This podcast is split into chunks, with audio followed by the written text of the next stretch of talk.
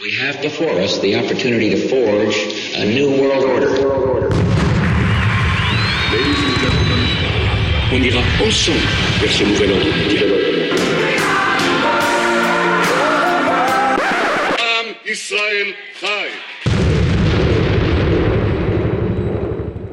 Même si on peut imaginer, rêver d'un- d'un d'un- d'un Jérusalem euh, devenant capitale de la planète euh, et qui sera un jour unifié autour d'un gouvernement mondial. C'est un joli lieu pour un gouvernement mondial. Bonjour à toutes et à tous, euh, Youssef Indy au micro, accompagné de euh, mon coéquipier Geroyd Ockelman pour cette première de notre émission qui a pour titre Chronique de la paix universelle. Alors avant de commencer, je vais présenter quand même le co-animateur de cette émission, Geroyd Ockelman. Tu es euh, plus connu et plus actif dans le, dans, le, dans le monde anglophone, dans les médias anglophones. Donc tu es journaliste et analyste politique. Est-ce que tu peux te présenter hein, succinctement pour le public francophone et en particulier pour le public de R? Moi, ce que je fais, c'est des analyses géopolitiques, euh, surtout pour la presse iranienne et russe, mais aussi pour euh, la presse indépendante. Et euh, je- probablement, je suis connu pour mes analyses euh, de la Syrie et aussi de la, pendant les guerres en Libye. Et euh, je trouve que je suis euh, depuis des années, surtout les guerres de l'OTAN, Mhm. un peu partout dans le monde. Voilà. D'accord. Très bien. Merci pour cette présentation. On va continuer maintenant. Alors, parce qu'on a un programme assez chargé, il va s'agir dans, cette, dans ce premier numéro de traiter de la géopolitique américaine en Asie. Et pour poser le cadre, il faut euh, introduire un peu de concept de, de temps en temps. Euh, ce- ce- cette actualité brûlante qu'on voit en Asie, en, Birmanie, enfin le, le Myanmar plus précisément, euh, qui s'appelait anciennement Birmanie, la Corée du Nord, mais aussi dans la périphérie. On pense par exemple aux, aux Philippines. Alors, pour comprendre le pourquoi, euh, l'origine de, cette actualité brûlante, euh, j'utiliserai euh, la formule suivante qui est le déplacement du centre de gravité de la guerre impériale américaine vers l'Asie, qui s'explique notamment par la, victoire de l'armée syrienne appuyée par les Iraniens et bien sûr l'armée russe au Proche-Orient, en Syrie, avec la défaite de, avec la défaite de Daesh. Et si Daesh en tant qu'État a été, euh, a été battu, euh, il n'en demeure pas moins que cette organisation terroriste existe toujours et qu'elle va euh, continuer à servir d'outil à l'impérialisme anglo-américain. Maintenant, entrons dans le vif, dans le vif du sujet. Euh, D'abord, il faut euh, préciser que toi, euh, Geroy, tu as beaucoup travaillé sur la question des qu'on appelle la, crise des Rohingyas, le, tu dirais toi le, pseudo-génocide des Rohingyas, mais on, va y revenir. Tu travailles sur le sujet depuis 2015. Étant donné que c'est un sujet extrêmement complexe, euh, ce qu'il faut faire pour comprendre cette situation euh, micro, il faut faire de l'analyse géopolitique macro. Et pour le comprendre, donc, il faut revenir aux fondamentaux de la géopolitique américaine. Tu me dis si je me trompe, hein, n'hésite pas à me couper, euh, Geroyd. Le- les fondamentaux de l'impérialisme américain n'est pas euh, l'objectif premier n'est pas le contrôle du Proche-Orient. Ça, c'est plus un objectif israélien, donc qui utilise la puissance euh, américaine pour atteindre ses objectifs.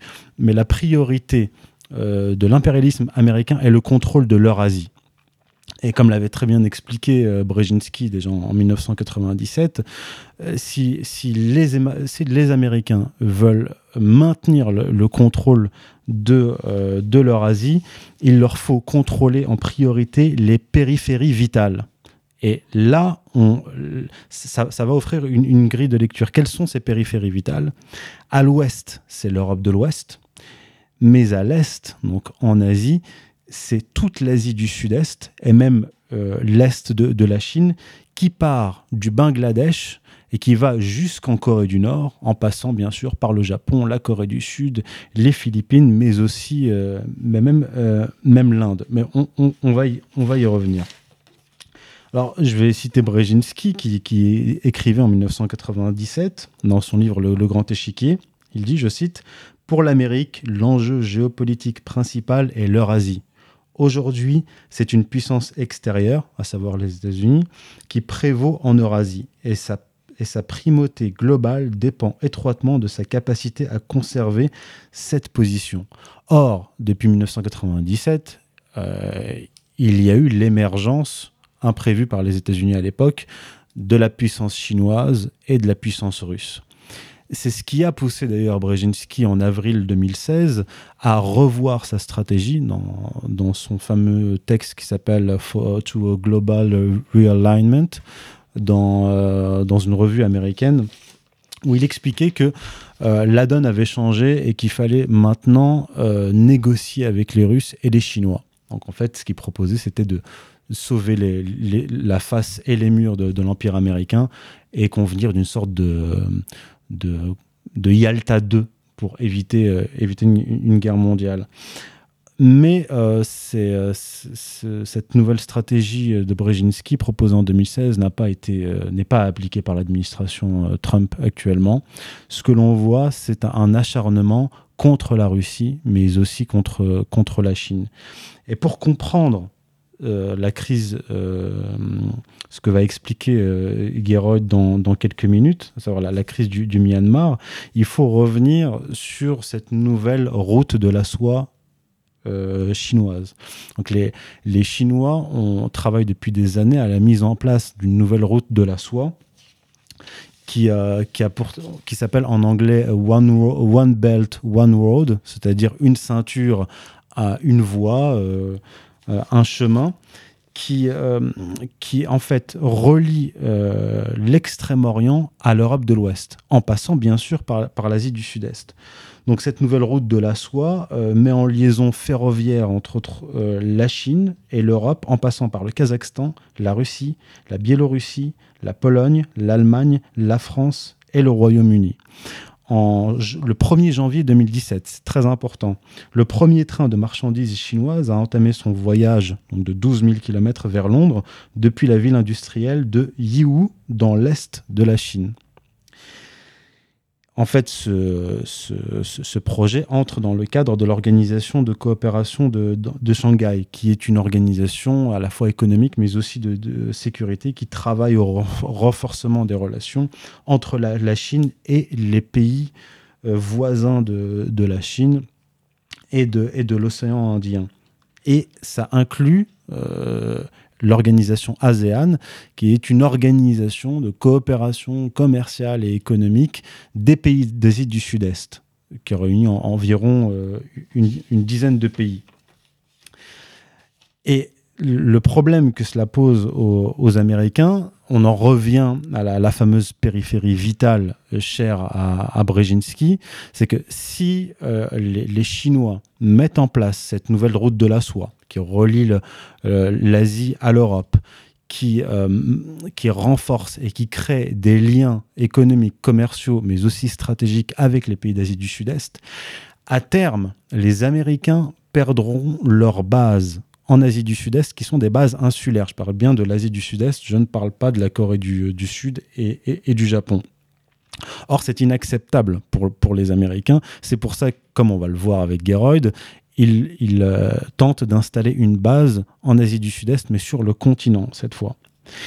Et chose curieuse, ce qui s'est passé lorsque deux mois après euh, le départ de ce train euh, partant de Chine, donc en janvier, deux mois plus tard, en mars, Daesh, pour la première fois, menace la Chine.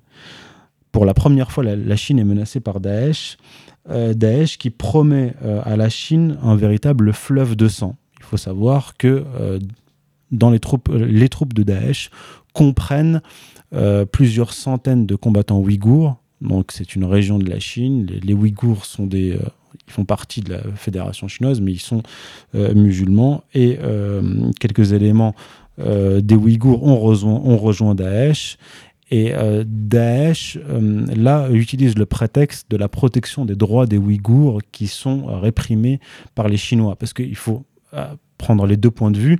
Du point de vue chinois, euh, communiste chinois, il faut tout égaliser, c'est-à-dire faire disparaître les, les, différences ethnico-religieuses afin de se prémunir, en tout cas c'est comme ça qu'ils voient les choses, de se prémunir de, euh, de, de mouvements sécessionnistes ce qu'on a vu aussi avec le, le Tibet et avec le Dalai Lama qui travaille étroitement avec les Américains. Maintenant, avant de te passer la parole, que tu puisses véritablement euh, entrer dans le vif du sujet, la question du, du, Myanmar, comprendre pourquoi est-ce que ce feu s'est allumé euh, tout d'un coup au Myanmar, c'est que dans la côte ouest, tu me dis si je me trompe, tu peux apporter des, précisions bien sûr, parce que tu es bien silencieux, euh, sur la côte ouest du, du Myanmar, passe un pipeline qui alimente la Chine en hydrocarbures venant du Golfe Persique. Et en fait, les Américains veulent non seulement entraver la, route de la soie, mais aussi entraver ce pipeline-là et ainsi créer, et on le voit avec la, Corée, la du Nord, parce que la question de la Corée du Nord est corrélée à la, crise du Myanmar, parce que là, on, voit la, création d'un nouvel arc de crise, mais là, c'est un arc de crise asiatique qui part du Bangladesh jusqu'à la Corée du Nord, en passant par les Philippines. Et il faut préciser que cette année même, le président philippin Duterte a annoncé euh, qu'il rompait ses liens avec les, États-Unis et qu'il se rapprochait de la Chine et de la Russie. Immédiatement après, Daesh est apparu aux Philippines. Donc l'arc de crise, pour préciser les choses, c'est un concept développé par Bernard Lewis puis euh, euh, Zbigniew Brzezinski qui parlait de euh, en fait, qui, qui c'est pas un arc de crise qui, qui, qui émerge, c'est pas une génération spontanée. Hein. C'est la volonté de créer une crise qui partait à l'époque. En fait, ça, coïncidait avec le, croissant fertile, c'est-à-dire on part du, Nil jusqu'au Tigre en passant par le Frat. Et en fait, l'idée c'était de créer une véritable crise partant de l'Égypte jusqu'en Afghanistan puisque euh, il y a eu une fameuse guerre en Afghanistan contre l'Union soviétique. Alors maintenant, Geroyd, maintenant que j'ai fait euh, tracer les grandes lignes de la géopolitique impériale américaine en Asie, est-ce que tu peux nous expliquer plus précisément ce qui se passe au Myanmar et comment la crise des Rohingyas est instrumentée euh, dans le cadre de cette guerre contre la Chine? D'abord, le terme Rohingya est contesté. les archives britanniques ne montre pas l'existence euh, d'un groupe ethnique qui s'appelle Rohingya. Le terme Rohingya, euh, l'étymologie vient de bengalais. Et Rohan, c'est quelqu'un, c'est un Rakhine, c'est quelqu'un euh, qui habitait dans la région, dans l'état des Rakhins, ou qui s'appelait Arakan aussi dans le passé. et Gyas, c'est un homme. Donc c'est quelqu'un c'est un Bengalais qui habite dans l'État des Rakhine, qui fait partie aujourd'hui euh, de l'Union de Myanmar ou de Birmanie. Pour préciser les choses, est-ce que tu peux situer géographiquement oui. Le, le, Rakhine. Le, Rakhine, c'est dans l'ouest de, de, la Birmanie et ça est frontalière avec, euh, avec le Bangladesh. la Bangladesh et l'Inde.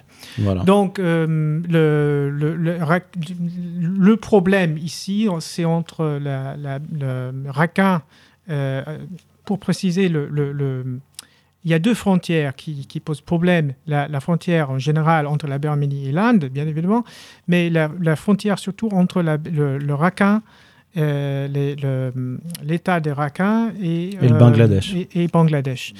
Et euh, il y a plusieurs problèmes qu'il faut traiter ici. En fait, il ne s'agit pas vraiment de Birmanie, mais plutôt de Bangladesh, euh, de Pakistan. Euh, là, la géopolitique est extrêmement compliquée. Pour revenir au terme Rohingya, pourquoi on parle de Rohingya tout d'un tout coup? En fait, euh, le terme a commencé à être utilisé à partir de 1946-47, bien avant les déclarations de l'indépendance de, la Birmanie. Quand il y a eu une insurgence dans le nord de l'État de Rakhine, euh, islamistes de, de Moudjahides. Mhm. Les Moudjahides voulaient que cette région, cette partie qui était euh, déjà euh, assez peuplée de, musulmans, soit rattachée au Pakistan à l'époque de, Pakistan de, de, de, l'Est, ce qu'on appelait à quelle période exactement tu peux situer C'est pendant la guerre, depuis pendant la Seconde Guerre mondiale. Seconde Guerre mondiale. Mhm. Mais les troubles dans la région datent euh, de loin. hein. Mais il y a eu ma- massacre euh, en 1942, euh, un massacre des bouddhistes par les, les forces volontaires qui travaillaient pour les Britanniques. C'était le massacre de Mongda. Donc le massacre de Mongda, euh, c'est très connu en Birmanie, euh, mais euh, les- le problème, c'est qu'il y a deux types d'historiens dans le pays. Il y a les- l'historien qui ignore, l'historien pro-birman qui ignore euh, les, les musulmans et les, les historiens euh, euh, de l'autre côté qui ignorent l'autre. Donc en fait, euh, quand on lit les histoires du pays, si quelqu'un, par exemple, si c'est un Bengalais qui écrit l'histoire, il ignore le massacre de Mongda. Donc là, c'est très très contesté. Mais ce qui, pour, pour juste, pour juste en finir sur ces, ces termes de Rohingya, En 42, le oui, massacre en dont 42 tu as parlé. de, de Mongda, oui, donc tu as parlé des, des Britanniques qui soutenaient les Rohingyas oui, face donc aux aux Japonais. Aux, aux bouddhistes qui étaient soutenus par les Japonais, Oui, donc oui. bouddhistes euh, Et- nationalistes. oui, bien sûr. Parce que, euh, donc, euh, pendant cette période, euh, pendant le, le- le massacre de, de Mangdor, beaucoup des, des, des, ha- des habitants de, de nord de Rakhine, Mangdor, ont été déportés donc, et, euh, par les Britanniques. Euh, et puis, euh, ils n'ont pas été repatriés. Il y a beaucoup, beaucoup de phases dans, la, dans, la, dans les crises de, de réfugiés historiques et qui sont extrêmement entremêlées et, et- et compliquées. Mais pour revenir à ces, euh, aux ces réfugiés euh, Rohingyas, qui sont les Rohingyas alors? Je dirais qu'ils sont. euh, c'est un mélange des problèmes. Ce sont des gens qui habitaient depuis des siècles Depuis dans cette 16e région siècle, ça? et qui devraient être euh, naturalisés, qui, qui pourraient qualifier comme citoyens de, de la Birmanie. Euh, même s'ils ne sont pas reconnus comme une ethnicité spécifique, ce seraient des Bengalais euh, de Birmanie, Birmanie. Et puis, il y a des gens qui sont arrivés hier. Ils sont des gens qui arrivent tout le temps, des immigrés illégaux. Et là, ils ne sont pas documentés. On ne sait pas qui ils sont, d'où ils viennent. On sait qu'ils viennent de la Bangladesh. Mais euh, là, euh, le problème, c'est que là, c'est très difficile pour le gouvernement de savoir qui est qui. Donc il y a une confusion entre les Rohingyas, c'est-à-dire des immigrés qui sont arrivés au 16 au XVIe siècle en Birmanie, et des masses euh, d'immigrés euh, récents. Et donc on Il y, a mélange. plus- il y a eu plusieurs vagues dans l'histoire. Euh, Oui. Au 19e siècle, les Anglais ont importé des travailleurs de, de Chittagong Mhm, parce que c'était, ils étaient moins chers. Et même dans leur rapport à l'époque, ils disaient que c'était pas conseillé, c'est-à-dire que ça, ça créait des troubles des communautés. Mais euh, ils ont importé euh, ces gens-là. Le, le, le- le stratégie des Britanniques, c'était euh, diviser pour mieux régner. Donc on, on faisait, euh, on importait des travailleurs qui, moins chers. Et c'était exactement le même principe, principe qu'aujourd'hui. Pour faire du dumping Euh, social à bien, bien, sûr. Euh, donc, il y a des gens qui sont là depuis des siècles, il y a des gens qui sont là depuis le 19e siècle, et en fait, une vague d'immigration massive, tout le temps venant de Bangladesh, qui n'est, la frontière n'est pas bien contrôlée. Et puis, euh, tu as le problème de djihadisme, les, ces wahhabites. Euh, beaucoup de, une vague d'immi- d'immigration venait de Bangladesh après l'indépendance du pays, c'est-à-dire en 1971, où on- quand le Bangladesh est devenu indépendant. Euh, pendant cette période, les Pakistanais ont fait un génocide euh, contre, contre les, les, Bangal- les Bengalais. Et euh, les, les- beaucoup de gens qui soutenaient les Pakistanais contre les Bengalais ont fui euh, Bangladesh après les guerres. Ils se sont réfugiés en Birmanie. Et ces réfugiés-là sont appelés Rohingyas aussi. Oui, mais ils sont des, on, on pourrait dire pakistanais Mhm. ou bengalais, mais ethniquement on dirait pakistanais parce qu'ils parlent la même langue. Quand, quand j'ai parlé, j'ai parlé avec beaucoup de gens de Bangladesh et de Birmanie qui me disent ils parlent bengalais, c'est chittagonien.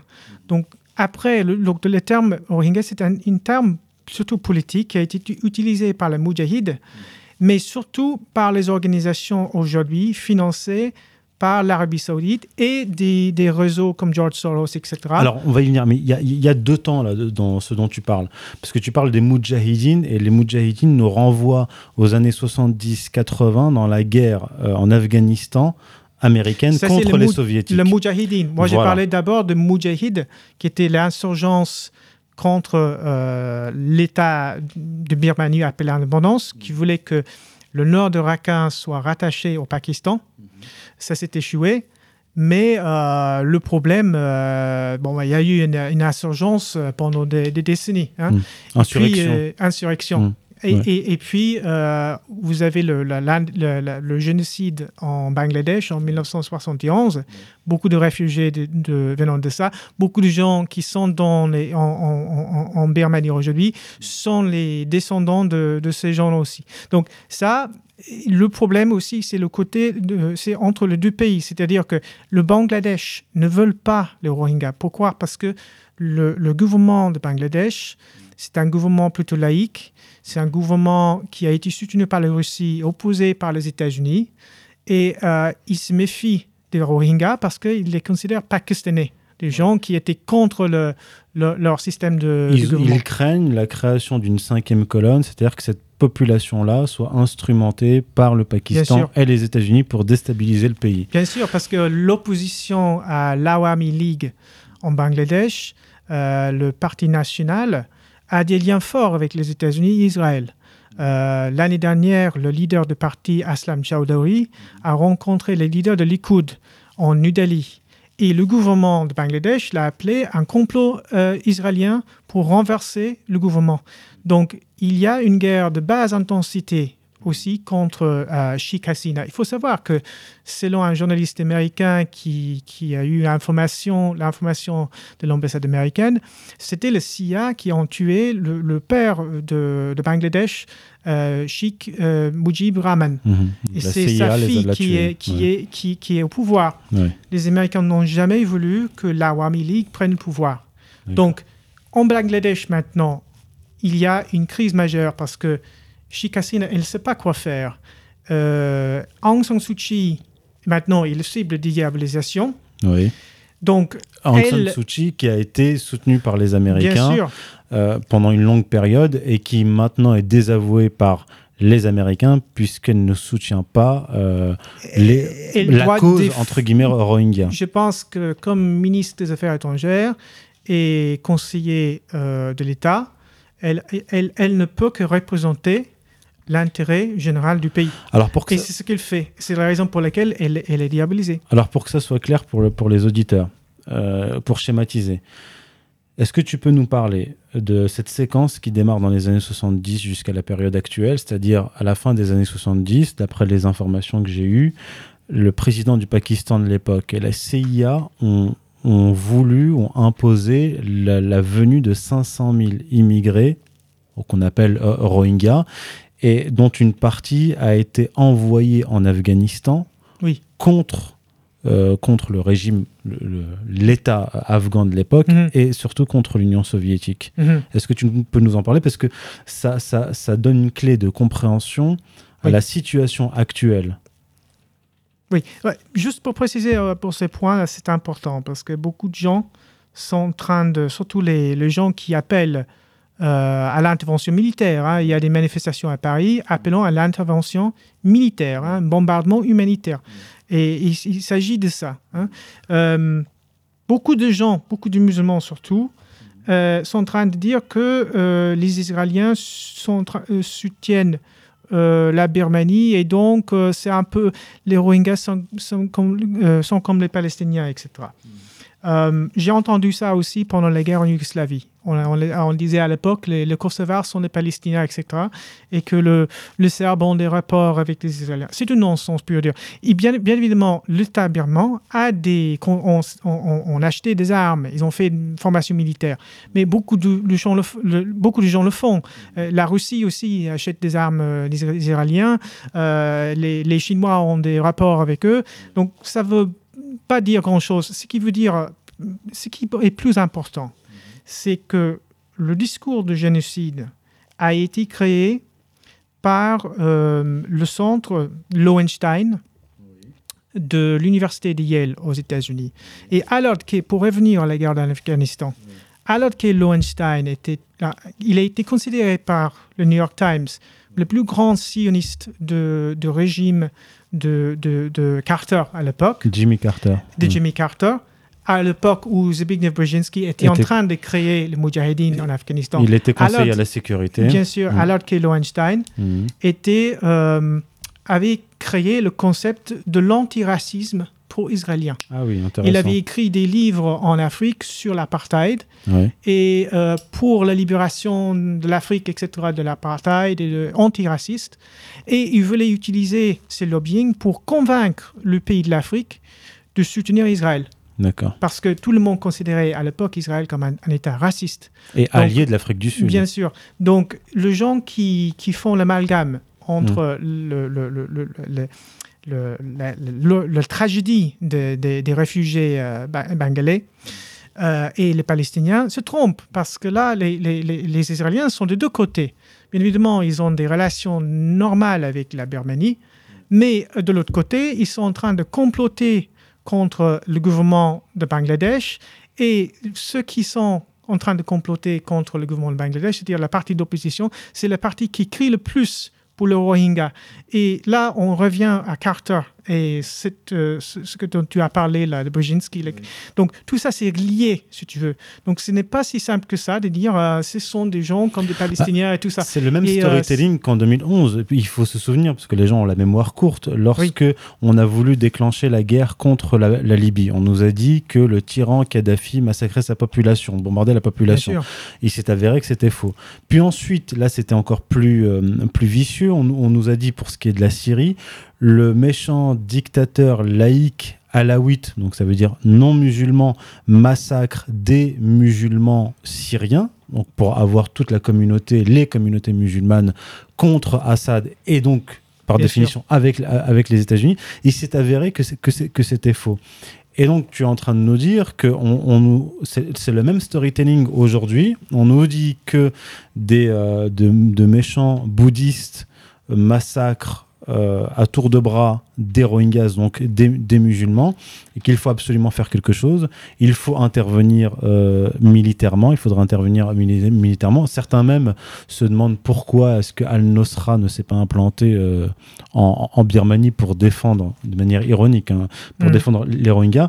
Donc, on, alors, maintenant, est-ce que tu peux nous parler véritablement de ces massacres ou pseudo-massacres? Parce qu'on Ouais. voit circuler beaucoup d'informations, de photos Hmm. de, de bouddhistes qui massacrent des Rohingyas. Et lorsque parce que tu as déjà eu des Mm. débats, on te dit mais euh, tu- vous êtes en train de nous dire que en réalité ce sont des bouddhistes qui se font massacrer Mm. et les musulmans ne, ne ne se font pas tuer. Mm. Apporter des preuves de ce que de ce que vous avancez. D'abord, il faut commencer avec le fake news.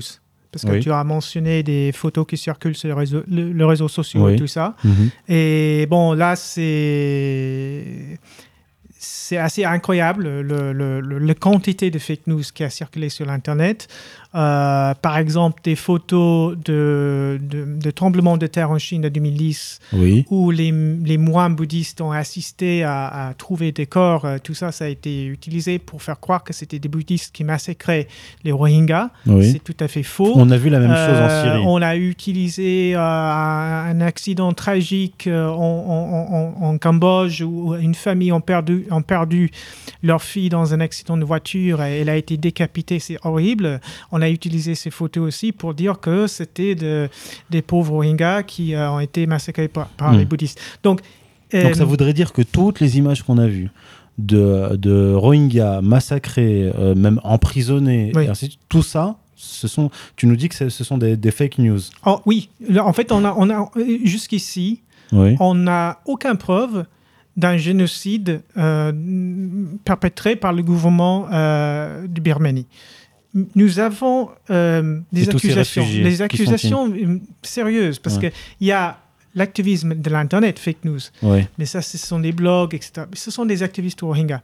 Mais il y a des, accu- des accusations sérieuses, c'est-à-dire les accusations des Nations Unies. Oui. Et là, il faut parler de ça parce que Mhm. euh, le Centre des droits de l'homme de l'Asie, euh, the Asian Human- Center for Human Rights, ont fait un rapport euh, appelant au départ de rapporteur spécial de l'ONU en Birmanie à cause de préjugés et d'avoir occulté les massacres des ethnies euh, minoritaires du pays par des terroristes. Donc, dans son rapport, elle ne mentionne pas même les groupes terroristes. Et nous savons tous qu'il y a des groupes terroristes dans le pays qui sont financés par le service de renseignement pakistanais et, et, saoudien. Alors, on va y venir. Euh, justement, tu parles de ce groupe terroriste, j'imagine que tu fais euh, mention à l'ARSA, c'est-à-dire l'armée du salut des Rohingyas de, Oui. de l'Arakan, qui est dirigée, donc tu vas nous, en parler, euh, c'est officiel, hein, qui est dirigée par un Pakistanais, Aotaullahu, euh, Ao- A- Ataou- Ataoulahabou Amar Junjuni, qui aurait grandi euh, en Arabie Saoudite, qui aurait reçu une éducation religieuse wahhabite et qui aurait été formé militairement par le Pakistan Mhm. euh, avant d'a- avant d'arriver donc au Myanmar. Et d'après les informations que j'ai pu trouver, euh, il aurait recruté au départ et formé euh, 1000 soldats, 1000 soldats takfiristes en- entre guillemets. Mm. Donc, on aurait une organisation pilotée par le Pakistan et l'Arabie Saoudite, comme dans les années 80 en Afghanistan pour lutter contre contre l'Union soviétique. Donc, on aurait eu cette organisation là qui euh, s'appuierait pour agir et pour combattre le, le gouvernement euh, du, du Myanmar sur des fake news, sur une propagande internationale disant euh, que les musulmans se font massacrer. Et ainsi, ils, ils, euh, ils, ils auraient, c'est une manière d'avoir derrière eux, l'opinion publique internationale et l'opinion publique musulmane. Et en fait, ce qu'on ignore dans cette histoire, c'est que depuis 2012, il y a eu des émeutes, bien sûr, en 2012, Oui. et euh, violence intercommunautaire. Mhm. Il y avait plus de musulmans tués que des bouddhistes. Il y avait on a des chiffres assez horribles, des villages brûlés, etc., de deux côtés. Hein. Donc, Mhm. c'était compliqué ce qui se passait, mais c'était vrai qu'il y avait euh, de, deux côtés. Si vous regardez les, les reportages, on voit qu'un côté tout le temps. Oui. On côté jamais sur les, les massacres des bouddhistes. Donc euh, là, les bouddhistes sont ciblés. C'est alors- comme les Serbes en, en- en- en Yougoslavie. Donc c'est une guerre civile.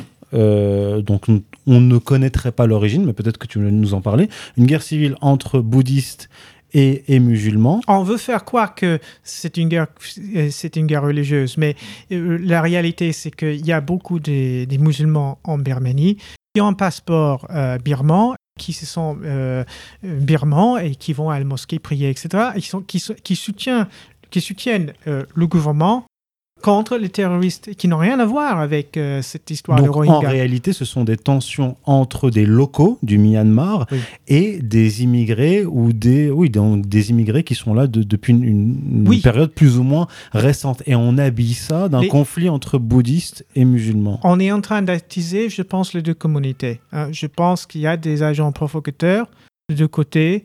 Euh, mais euh, Human Rights Watch, par exemple, qui est Mhm. financé en partie par l'Arabie Saoudite et qui est très lié à le- au- au- aux États-Unis, au département de l'État des États-Unis, par exemple, ils ont, ils ont publié euh, une image d'un village brûlé et euh, on voyait les gens fuir le village et ils ont dit euh, c'était des Rohingyas.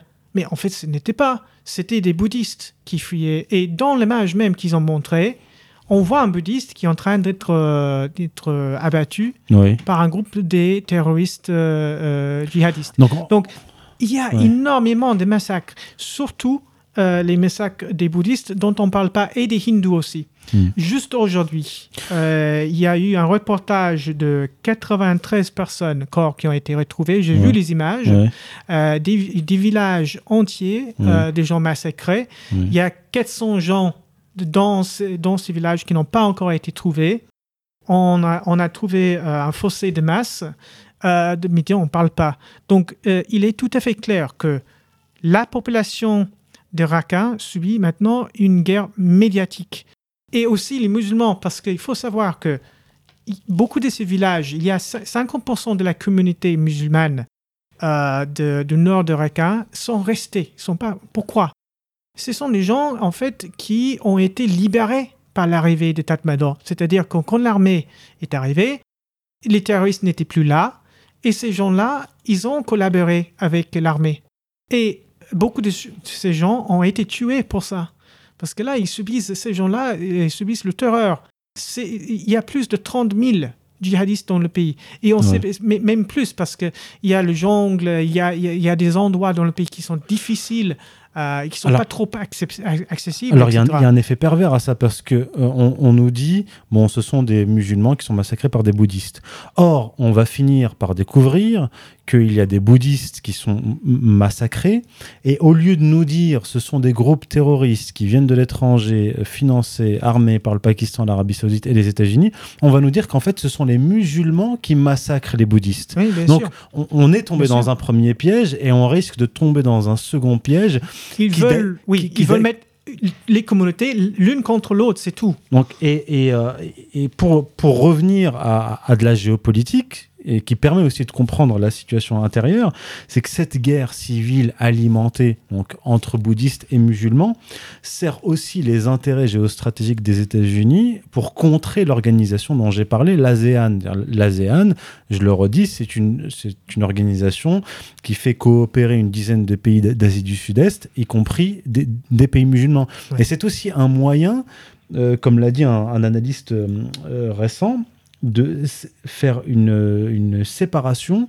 entre le Myanmar et certains pays de, de l'ASEAN, dont euh, la Malaisie et, euh, et, l'Indonésie, sachant que euh, la Chine a, a- a mis en place une, une organisation qui réunit le Bangladesh, donc une organisation de coopération économique qui réunit le Bangladesh, le Myanmar, l'Inde et donc bien sûr, euh, bien sûr la Chine. Donc on a toujours euh, ce conflit, pseudo-conflit ethno-confessionnel Mhm. al- alimenté euh, pour contrer une organisation politique, économique et aussi empêcher l'hégémonie chinoise dans la région qui, se, qui, qui résulterait par l'expulsion des, des États-Unis à terme.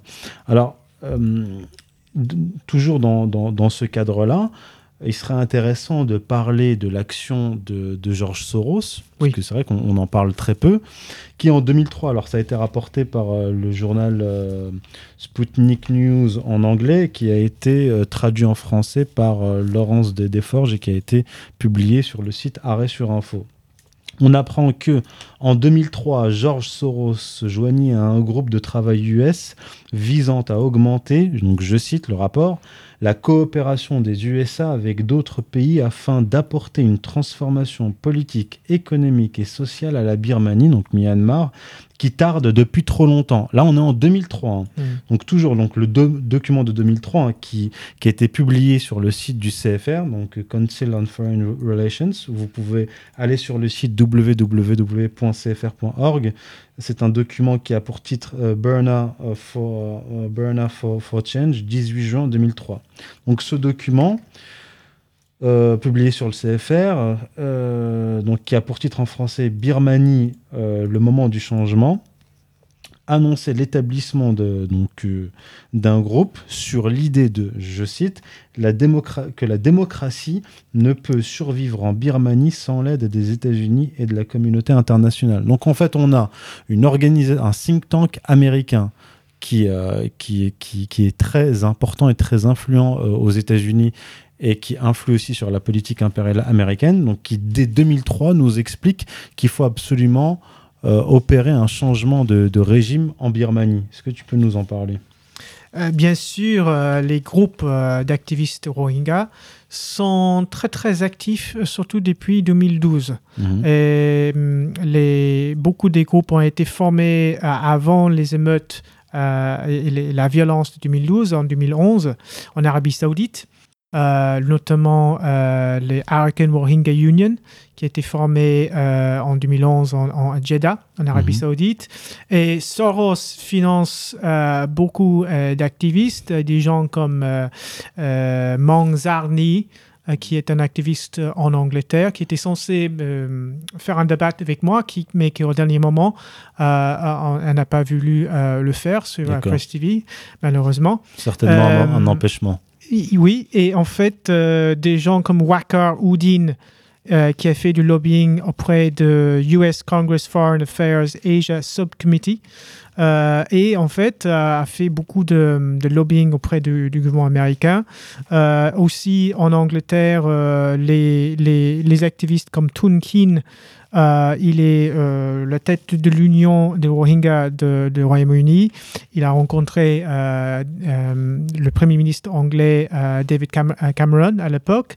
Donc, il est tout à fait clair que les gouvernements occidentaux, et, les réseaux Soros sont derrière le campagne de Rohingya et cette, fausse identité Rohingya, qui est plutôt une construction parce que les gens, les Bengalais qui habitaient, euh, ce sont toujours, ils, sont, quand les gens parlaient avec eux, ils parlaient bengalais, ils disaient qu'ils étaient bengalais. Ils n'étaient pas le terme Rohingya. Il faut savoir qu'ils sont manipulés par leur propre leader. Ces mouvements, ce sont des gens pauvres, ce sont des gens soit immigrés illégaux, soit des gens à, à trafiquer. Parce qu'il y a énormément euh, d'immigrés qui prennent les bateaux pour aller en Malaisie ou Thaïlande et qui se retrouvent un peu euh, naufragés, si vous voulez dire, euh, en, Birmanie et, qui sont manipulés, bien sûr, par, euh, par ces agents-là. Ces agents sont partout. Quand les gens dans- sont, sont enfermés dans un camp comme ces gens-là, ce qui est euh, nécessaire euh, pour un État. C'est-à-dire que si les gens euh, arrivent, des illégaux, des bateaux, qu'est-ce qu'on fait avec eux? On va dire, ah oui, vous, pouvez circuler, vous, euh, vous voulez un passeport aussi, Euh, c'est pas grave, on va donner le passeport à tout le monde. Bon, on ne peut pas, on peut pas avoir un État souverain si se comporte comme ça. Donc, ce n'est pas si facile que ça pour les autorités birmanes de savoir qui est qui, qui, arrive quand, etc. Et bien évidemment, ces jeunes sont manipulés par, euh, par ces groupes terroristes ou recrutés. Hein. Quand il y a de l'argent venant de Soros et l'Arabie Saoudite, bien évidemment, ils vont aller euh, dans, faire le djihad. C'est- tout à fait clair. Ils vont être envoyés un peu partout en Asie. Les Américains, ce qu'ils veulent faire actuellement, le problème pour eux jusqu'ici, c'était que les autres euh, insurrections ethniques dans le pays, même qui sont beaucoup plus grandes, c'est-à-dire les Kachin, les Karin, les Shan, etc., qui ont fait une guerre civile, la plus grande guerre civile du XXe siècle, je pense, euh, c'était les Kachin. Euh, et euh, ces gens-là ont repris, ont, recommencé la guerre en 2000, euh, 2011. Donc, on a eu un cessez-le-feu de 17 ans. Et maintenant, la situation est assez tendue avec les tribus du nord du pays. Ces tribus-là n'ont jamais été pro-Rohingya parce qu'on ne connaissait pas le terme. Quand les gens étaient interviewés, euh, ils disaient ah, bon, Rohingya, je connais Donc pas. Les, inventé les Bengalais, oui, les, les Bengalais des Rakhins, on le connaît, mais euh, c'est pas un terme que, le, qu'on le terme a été inventé récemment, donc le terme n'a de pas été Rohingya. inv- inventé, mais ça a été médi- médiatisé depuis 2012. Donc, depuis maintenant, tout le monde, euh, grâce aux médias, euh, tout le monde maintenant, quand on parle de Birmanie, il parle de Rohingya. hein. Mais ça, c'est depuis euh, 2012, hein, et surtout depuis l'année dernière, et, et la, crise, euh, la crise récente. L'attaque terroriste dont on ne parle pas.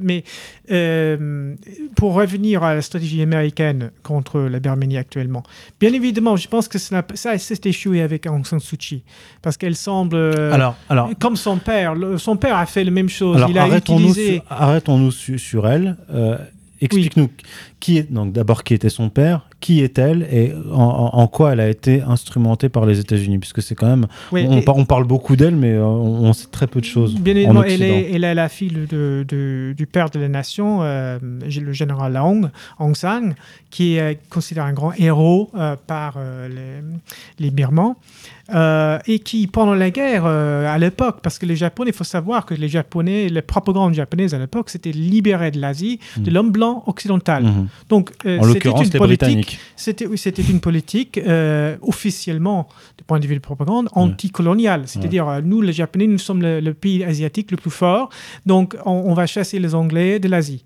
Donc, beaucoup de gens ont été séduits par ça. Et aussi, euh, General euh, Aung San.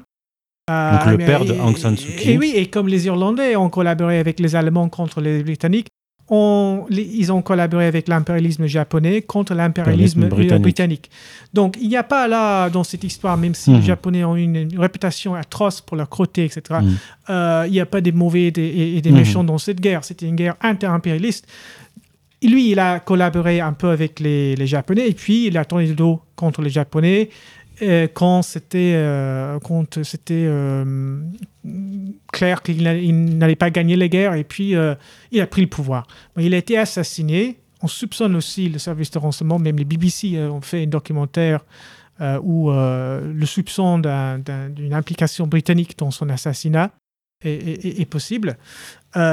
Néanmoins, sa fille, elle a été promue bien évidemment par, par les Anglais. Par les dé- vainqueurs. surtout depuis, oui, par- depuis euh, 1988, où on a, fait un, on a fait un tentative de changement de régime. Ce qui n'est pas connu sur cette période, c'est que les États-Unis, le CIA à l'époque, avaient un programme de changement de régime pour remplacer leurs dictateurs un peu partout Ouais. euh, en Asie. Euh, en Birmanie, c'était difficile, c'est- c'était échoué. On connaît la suite, il y a eu des massacres, etc. Donc, elle, et elle a gagné l'élection, bien évidemment, depuis elle a été arrêtée. Mm. Donc, les, elle est devenue, après, un symbole, de, de- si tu veux, de, de l'idéologie occidentale droit de l'homiste. Donc, euh, prix Nobel de la paix, etc. On a en promu Aung San Suu Kyi comme le modèle, etc. Et elle a, euh, d'une façon très opportuniste, profité de ça pour faire pression au régime militaire là-bas de le laisser euh, gouverner, même si, selon la Constitution, elle n'aurait pas le droit parce qu'elle était née à l'étranger. Donc, euh, on ne dit jamais ça. hein. Elle est née à l'étranger, elle a reçu une éducation britannique, ou américaine? Donc, Britannique. en fait, c'est- selon la constitution du pays. Mais ils ont été forcés. Pourquoi? Parce que les sanctions étranglent le pays.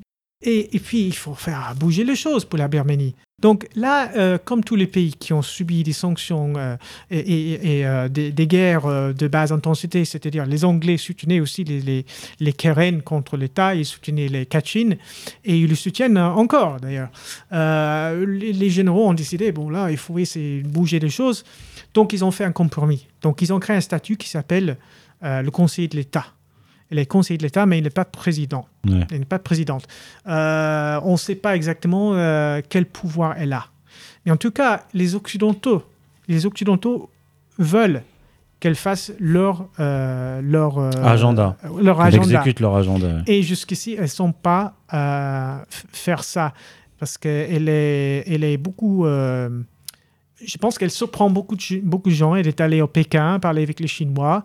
Et euh, si on écoute ce qu'elle a dit récemment dans, son, dans sa conférence, dans son discours, moi je trouve que c'était très, très réaliste, très mesuré. Euh, elle parlait de développement, de développement économique. Et quand on parle de développement économique, C'est la Chine. C'est la Chine. C'est l'infrastructure. C'est Ouais. exactement ce qu'ils sont en train de faire les Chinois.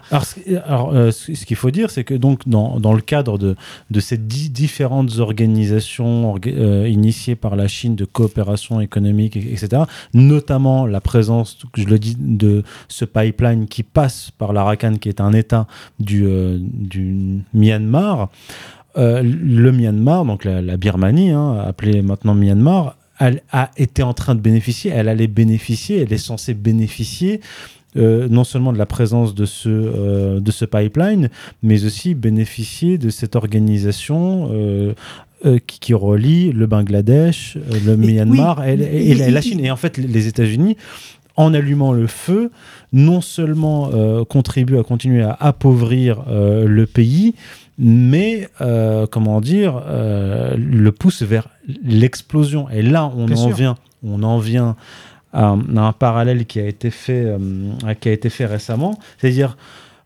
tout comme euh, la guerre du Kosovo a servi à la, création, la mise en place, euh, la construction d'une base de l'OTAN, donc une base américaine au cœur de l'Europe.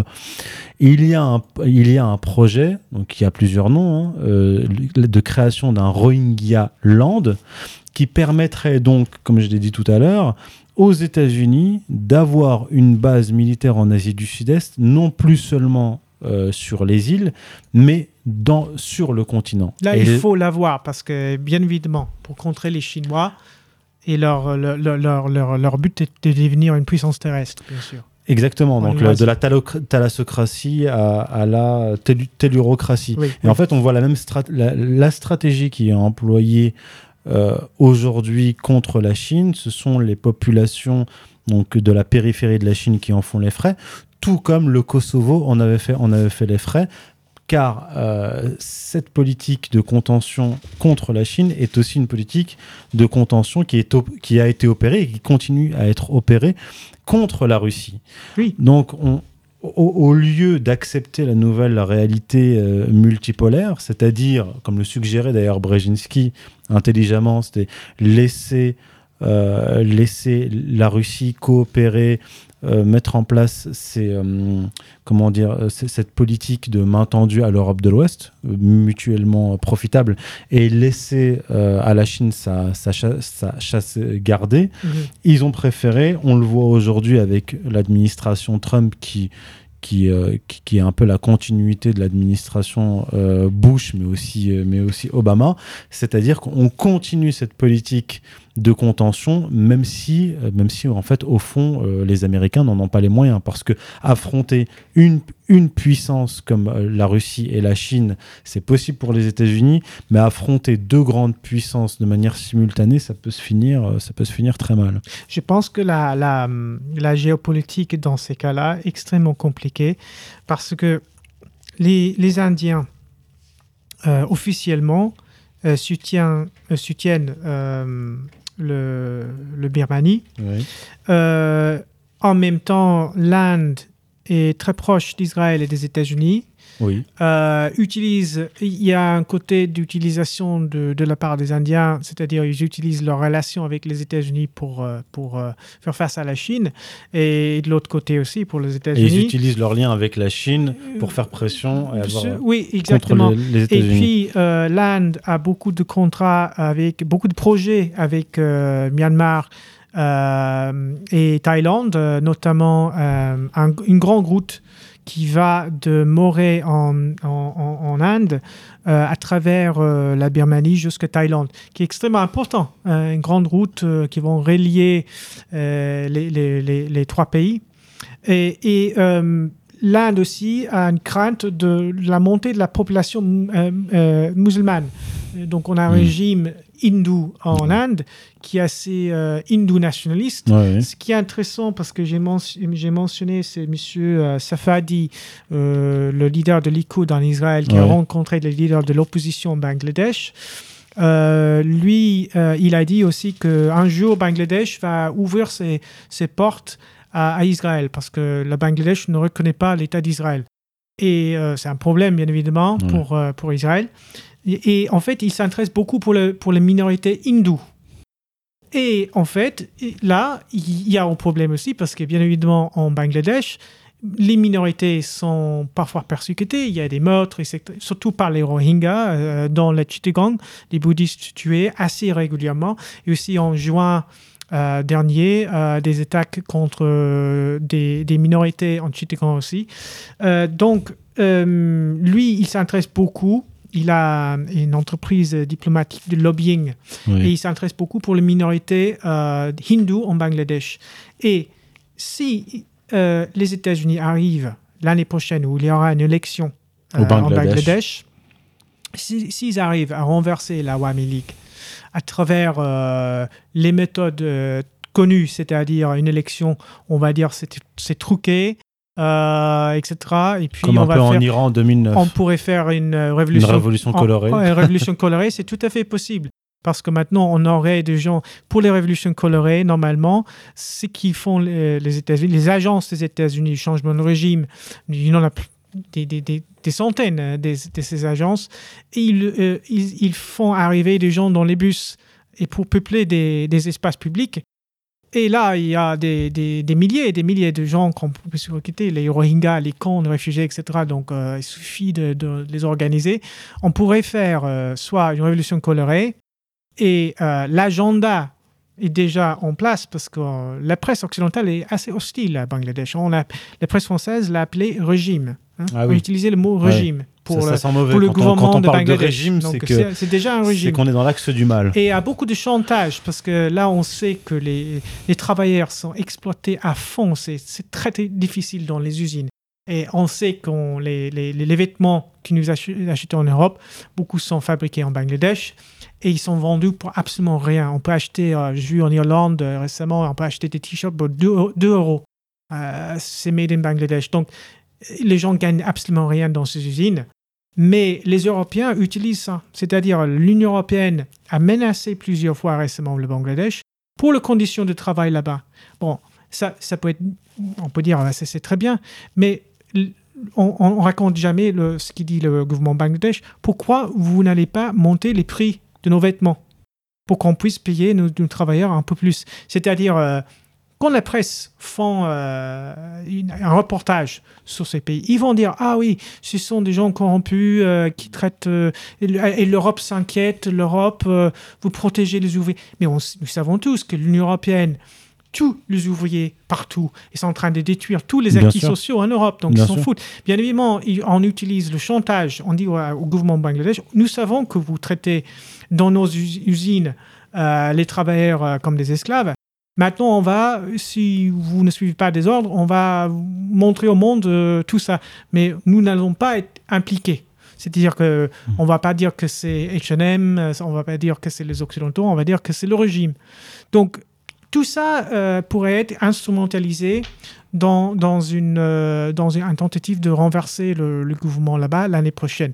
Donc c'est c'est très très sérieux pour Bangladesh, ces problèmes-là. D'autant plus, alors peut-être qu'on on terminera là-dessus, c'est que l'arme économique, on n'a pas eu le temps d'en parler, mais euh, je vais le mentionner rapidement, l'arme euh, de la finance et de la banque a été utilisée très longtemps par, euh, par les Américains contre les pays d'A- d'Asie du Sud-Est. Je, je m'explique, c'est-à-dire que euh, les bases américaines en Asie du Sud-Est permettent non seulement de faire euh, de d'opérer une contention contre la Chine, mais d'opérer une, une pression sur les États qui refusent les euh, comment dire les euh, les euh, les, réglementations plutôt les, les, les conseils du, du, FMI à savoir FMI l'OMC l'organisation mon- mondiale du commerce qui en fait impose qui imposait à ces États, not- no- notamment la Malaisie avant qu'elle ne s'émancipe, de, de cesser la production de, de certaines denrées alimentaires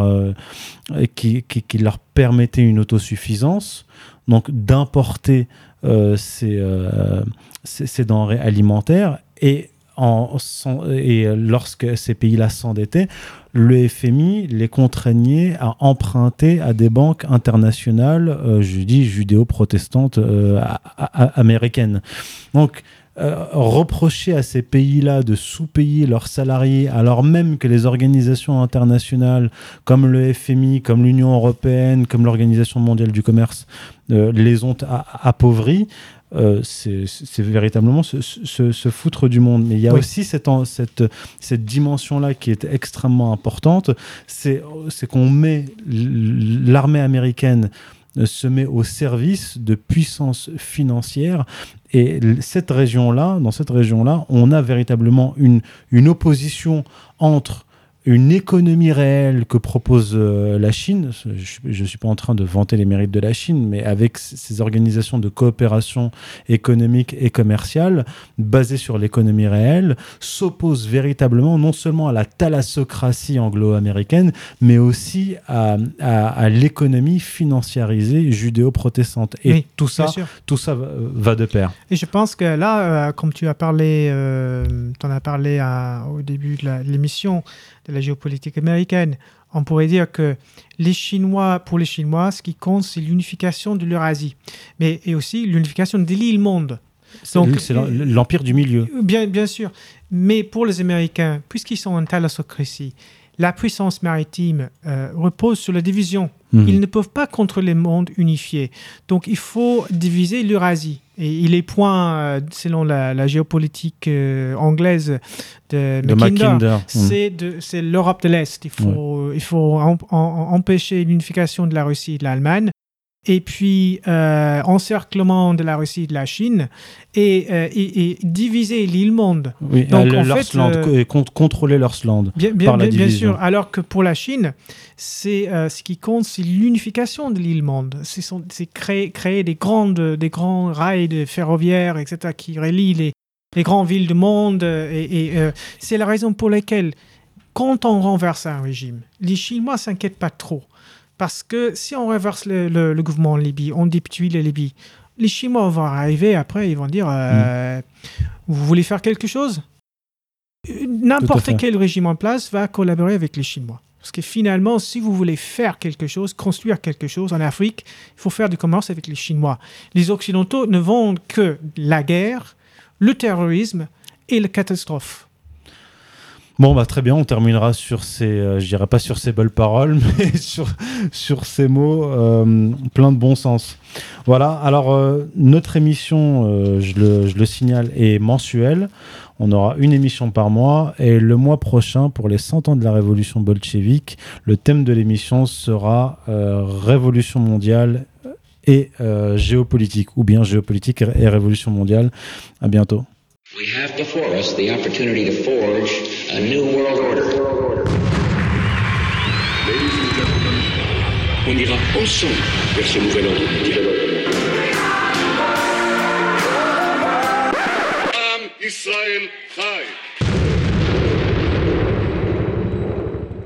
Même si on peut imaginer, rêver d'un Jérusalem euh, devenant capitale de la planète euh, qui sera un jour unifié autour d'un gouvernement mondial. C'est un joli lieu pour un gouvernement mondial.